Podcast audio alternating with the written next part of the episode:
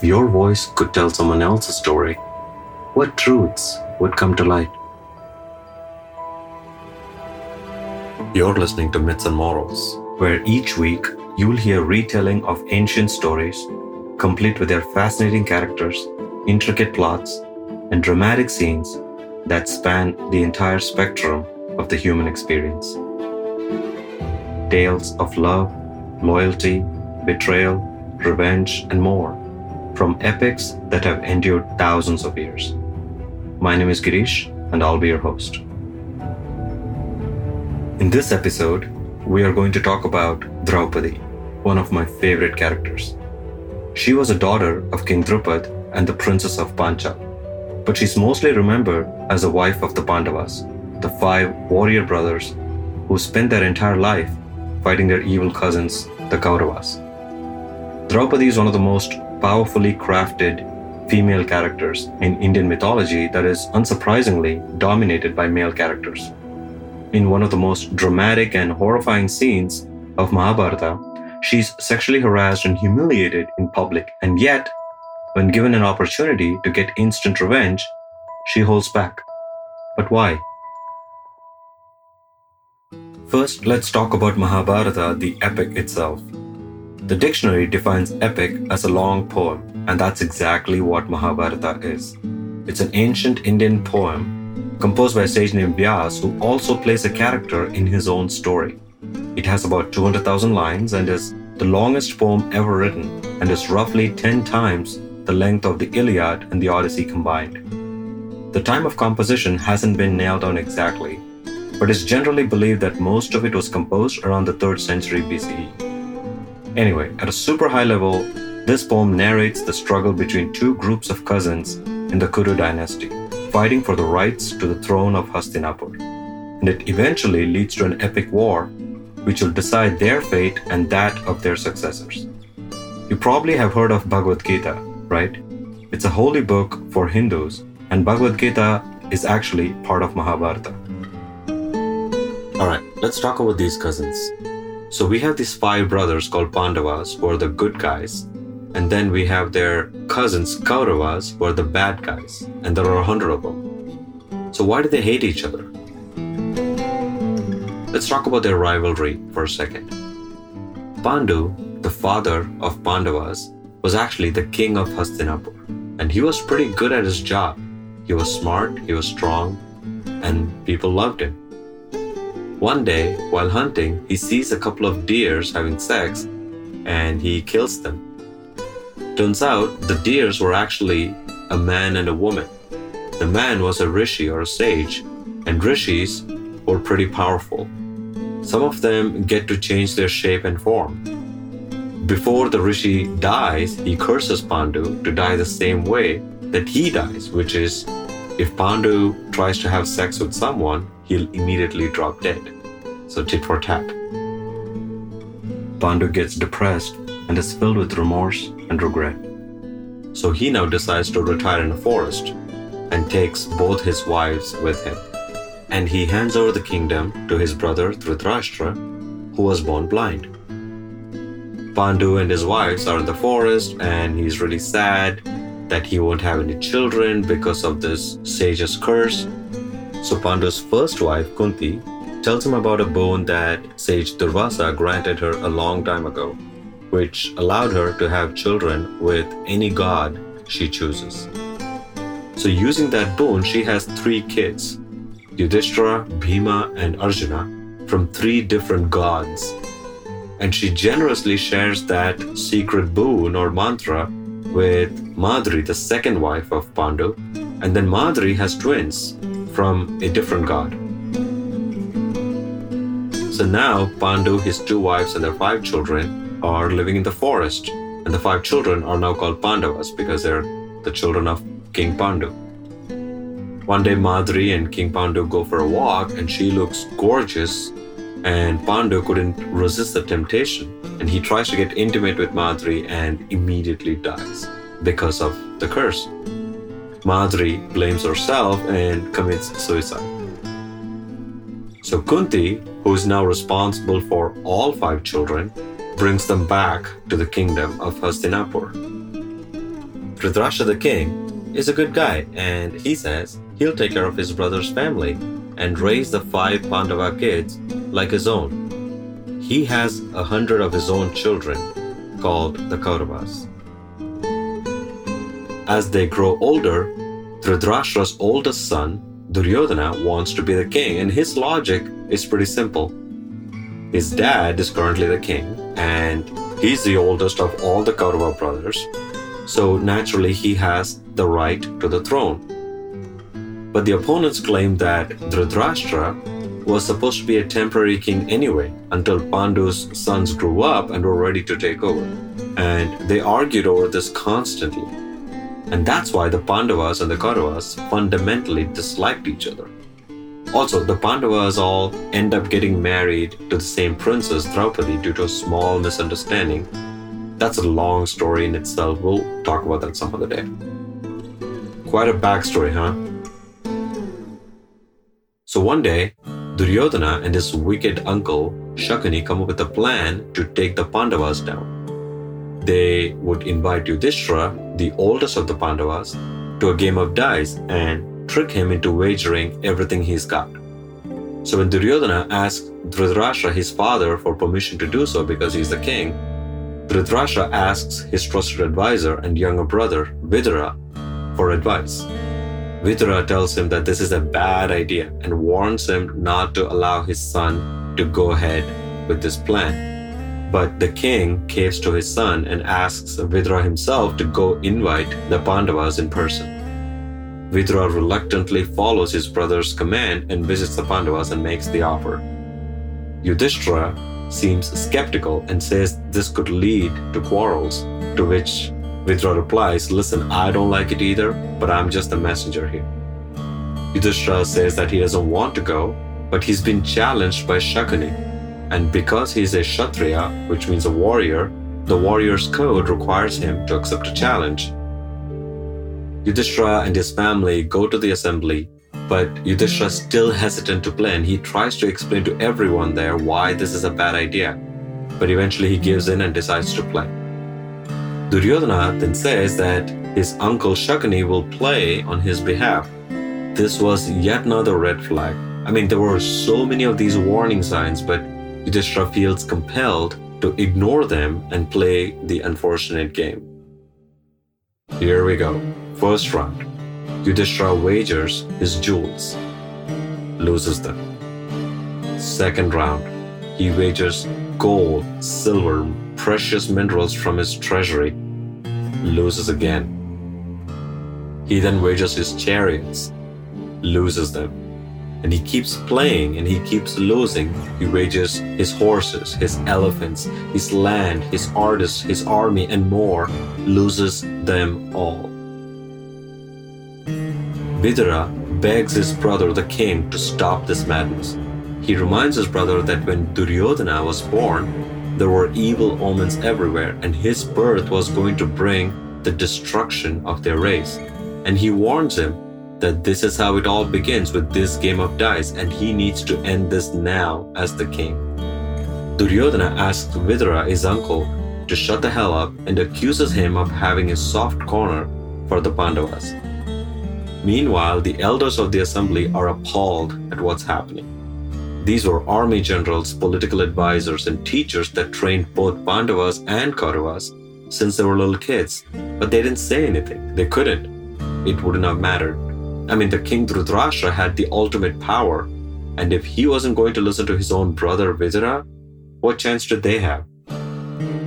Meanwhile, Yudhishthira continues to add to everyone's misery. He keeps playing, he keeps wagering, and loses everything like a pathetic gambler. And just when you thought things couldn't get any worse, he starts wagering the freedom of his brothers, one at a time. First, he wages Nakula, gone. And then Sahadeva loses him too. And then Bhima, and then finally Arjuna. He gambles them all away. Now they're the slaves of the Kauravas. His brothers are stunned, and yet they don't say a word out of sheer respect for their brother. Yudhishthira knows that he's about to walk off a cliff, and yet he can't stop himself. he finally wagers himself and loses his own freedom. But Shakuni, the cunning uncle and the master of deceit, isn't done yet. He offers Yudhishthira a deal. He says to him, You know, you still have your wife Draupadi. How about you wager her? If you win, you can get your freedom back. Yudhishthira then does the unthinkable. To the horror of everyone in the assembly, he wagers Draupadi and loses her. Duryodhana laughs maniacally and demands Draupadi be brought to them to sweep floors and live with the maids like a slave. Vidura continues in vain to try to put an end to this atrocity and yells at Duryodhana and tells him he's making a huge mistake. Duryodhana ignores him and sends a servant to bring Draupadi, who is in a private quarters. Draupadi is shocked and she can't believe Yudhishthira lost her. But she asks the servant, Whom did Yudhishthira lose first, himself or me? The servant comes back and tells Duryodhana about her question. Irritated, he sends a messenger back to tell her she can ask Yudhishthira herself in person. Draupadi tells the servant, I don't think I should come, but I'll do what the elders in the court say. Duryodhana gets really mad at the servant and sends his brother Dushasana instead to bring her. Dushasana breaks open her door, barges into her room, and demands her to come with him. She tells him she's on her periods and he's not even allowed to be near her at this time. He doesn't care. He charges at her and grabs her by her hair and drags her into the assembly. She's just wearing a single piece of cloth which comes loose. The Pandavas were filled with white hot rage, and as she looked at her husbands with the heat of a thousand suns, their fury knew no bounds. Except for Shakuni, Duryodhana, Dushasana, and Karna, who is Duryodhana's best friend, everyone else in the assembly was disgusted at what was happening. Draupadi didn't ask for mercy. She didn't beg for pity. Instead, she decided to challenge the legality of Yudhishthira's wagering of her to the elders in the court. If he lost himself first, what right did he have as a slave to wager his wife? Bhishma, the most respected warrior and the grand uncle of the Pandavas and the Kauravas, sadly says that morality is subtle and that he does not know the answer to her question. Draupadi is taken aback, but she knows that she has to keep fighting. She says, This was an unfair game to begin with. Shakuni is skilled at this and Yudhishthira is not. He shouldn't have played it at all. Bhima, the second Pandava brother, is about to explode, and he yells at Yudhishthira, his brother, for bringing this upon them. But Arjuna, the third brother of Pandavas, defends their oldest brother by saying Yudhishthira did not have a choice and that his hands were tied because of the warrior's code, forcing Bhima to apologize. To be fair, not all Kauravas were bad. In fact, among the hundred brothers, only Duryodhana and Dushasana were actively involved in this act of cruelty. But while the other brothers remained silent, one of them, named Vikarna, tried to defend Draupadi. He said, She has a valid point in challenging the legality of the decision. Did Yudhishthira truly have the right to wager her? And now comes the worst part. You ready? Karna, who is Duryodhana's best friend, asks Vikarna to shut up and tells everyone that the Pandavas and their wife were won fair and square and that they should take their clothes off. Because as slaves, they don't have a right to wear them. Duryodhana then orders his brother Dushasana to disrobe Draupadi.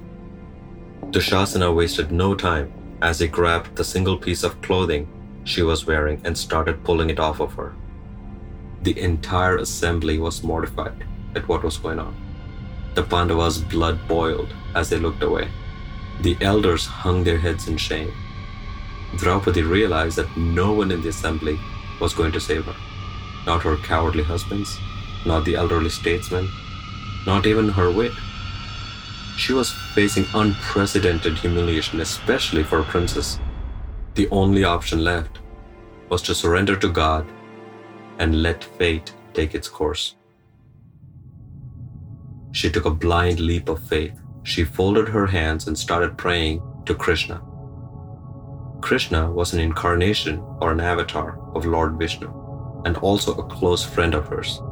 She knew that if he can't save her, no one can. And thankfully, he answered her prayers.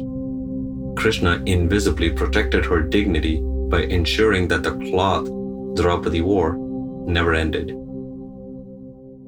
Dushasana had no idea what was going on. He pulled and pulled and pulled, yet there seemed to be more and more left. Everyone in the assembly was confused and clueless at what was happening. Finally, Dushasana became exhausted and gave up. Mad with fury, Bhima vows to rip open Dushasana's chest and drink his blood. Karna then orders Draupadi to be taken away to the servant quarters, but Draupadi knew that once she left the assembly, that would be the end of it. If she had any chance of surviving this, she had to stay and fight. She asks the elders of the court to answer her question one last time and promises that she'll accept the verdict either way. Bhishma tearfully reiterates his helplessness. Duryodhana finally decides to offer a deal to Draupadi. He says, if the Pandava brothers state that their eldest brother Yudhishthira, who gambled them away, does not get to control their freedom and is not their leader, then he will give them their freedom back. But then it would also mean that Yudhishthira is a liar. He did something he was not supposed to. He had no rights to gamble the freedom of his brothers away. Now, Yudhishthira was known for his virtue and honor and had never told a lie. Everyone in the assembly looks at the Pandavas, but no one says anything. Were they going to make their brother a liar by claiming that he didn't have the right to gamble their freedom? Or were they going to stand by him? Bhima finally speaks. If we didn't want to be bound by our eldest brother's words, I would have already killed the one who grabbed Draupadi by her hair. But just wait. As soon as I get permission from Yudhishthira, I'm going to kill every son of Dhritarashtra. He thunders. Duryodhana ignores Bhima and continues to taunt Yudhishthira. So what do you think? Did you lose Draupadi fair and square or what? And showcasing his depraved mind, he then reveals his tie to Draupadi. Bhima screams into the assembly and vows to break Duryodhana's ties. Arjuna finally speaks. Yudhishthira was our leader or master before he gambled us away. It's up to the Kauravas now to decide who's our master. That's when everyone starts hearing signs of frightful omens. Jackals cry loudly, donkeys bray, birds are screeching. Vidura and Gandhari, the mother of Kauravas, the queen, plead with Dhritarashtra to end this atrocity immediately. King Dhritarashtra finally realizes that he's let this go too far and begs Draupadi for forgiveness and also grants her wish. She could ask for anything, absolutely anything she wanted, and he will have to give it to her. Now, here comes the big twist. You ready? Any woman in Draupadi's shoes would have demanded the head of Duryodhana and that of his brothers. She could have annihilated their whole kingdom, but no one could have anticipated what came next. She wished for Yudhishthira's freedom instead of seeking vengeance. Yes, the freedom of the same guy who gambled her away. Dhritarashtra agreed immediately, and due to his crushing guilt about his son's despicable behavior, he granted her one more wish. So she had another chance to demand the ruin of the people who literally and figuratively stripped her of her dignity. She chose the freedom of the rest of the Pandavas, all of them.